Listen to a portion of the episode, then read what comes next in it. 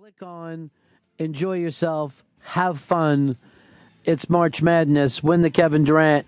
I certainly want it this year more than anything else. I want to take that Kevin Durant ball and just stick it in all your faces No. and go like this. I have it. And then you know what I'm going to do? Light it on fire. It's MV- don't light. He's going to be MVP. Don't light that That's on why fire. I'm lighting it. Because I want to destroy something beautiful. That's my sick reference from Fight Club. Uh, but head on over right now and sign up for March Madness. See if you can beat me, Peppy Hamburger, Shelby, and even Fez Whatley, who you never do very good, Fez, but this year I believe you're going to be our highest gay ranked player. Yes. Is there a gay division? There should be regular straight division, men's division, Normal division. then a woman's division, and then special needs division. All right. Sure. 'Cause The that's the- handy capable. That's the that's the word to call them, special needs. Um, and then under that, the gay division, because you guys don't know sports. I like guess the a lot of people used to be mean to you in the locker rooms. They love those uniforms, though. Yeah, they do. Um, so this weekend was a wild one for us because we lost David Brenner, uh, and I had no idea that that was all coming down, and uh, I didn't even know that he was sick. Uh, he had done an unmasked a few years back and uh, was such a great guy. Was really one of our smartest unmasked. One of the really early ones too. And um, so we came back in and we decided to jump on the air.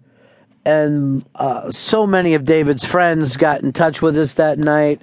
Uh, Bobby Slayton, Jimmy J. J. Walker, Gary Goldman was devastated. Kevin Pollak, uh, Jeffrey Gurian uh, blew me away because he got in touch with Rick Newman, who started Catch a Rising Star in 1972, and Bud Friedman from the Improv, who started the Improv back in the 60s. Those two guys were on the show with us. I don't know whether they've ever been on a show together ever. I'm not even sure.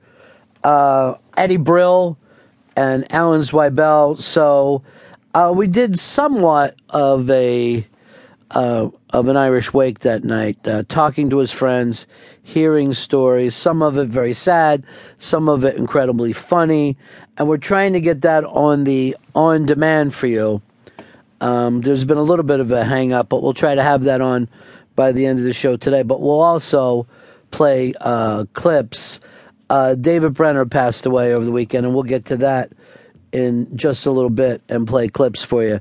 Um, some of the people to talk to, Jimmy Walker, it was just hysterical to hear some of those stories because you have to remember, just figure like all these guys were together at one time, and it was like Jimmy Walker, David Brenner, Gabe Kaplan, Steve Landesberg.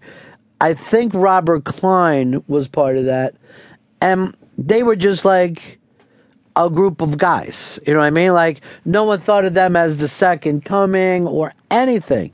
They were like the first comedians to kind of work out of the improv type environment rather than up in the mountains.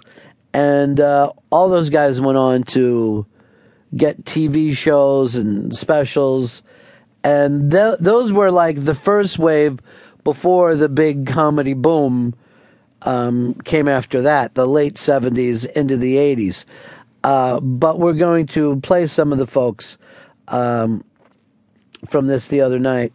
Uh, Slayton, I think, was the first person to put up that he had died. He had tweeted it, and then everyone got mad at him because I guess it hadn't gone out yet.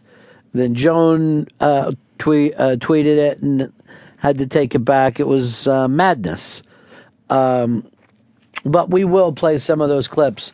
So that's why you got to be ready, be on your toes, because you never know when we're going to hop in and jump on the air. But that was uh, as sad as it was. There was something really fun about um, talking with his old friends, and so many of them uh, said thanks for you know honoring David Brenner because he. There's something about stand up; it doesn't get the same.